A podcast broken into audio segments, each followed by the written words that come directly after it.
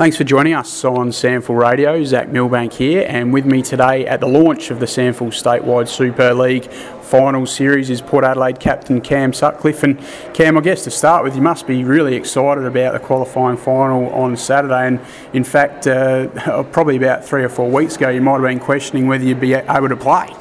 Yeah, I was actually questioning whether I'd be able to play. Um, only just qualified on the weekend, so mm. you know to have that opportunity to be able to play in the SANFL finals, I'm pretty grateful for. And you know, I started the year as Port Maggie's captain. I'm going to finish here as Port Magpies captain. So, you know, we're really, really looking forward to the challenge. We know Adelaide have been a good team throughout the year. They've had some you know some issues of late. Um, not winning many games, but you know we won't take them you know light-hearted. We're going to really bring our best side and you know get it done again. Hopefully, that's it. Uh, on the games during the season, it's one on one, split both ways. So um, you know that they're going to uh, really give you something, and they've got a lot of exciting youngsters with a bit of speed.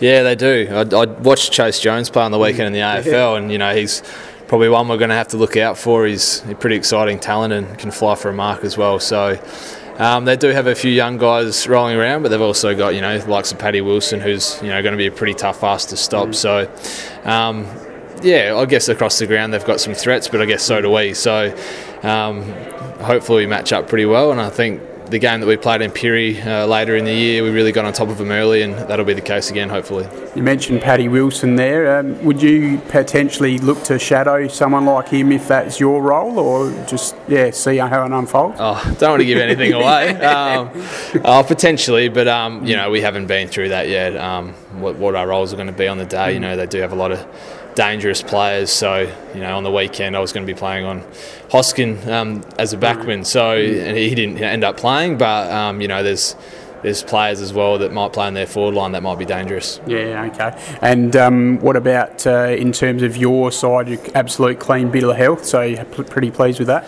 Yeah, we are. We um, and a lot of the young guys are in form at the moment as well, which which does help and um, you know, everyone's looking forward to the challenge. There's a good good feeling amongst the group, and you know, to have the the double chance um, helps as well. So you know, we're looking forward to the challenge ahead, and hopefully come out on top.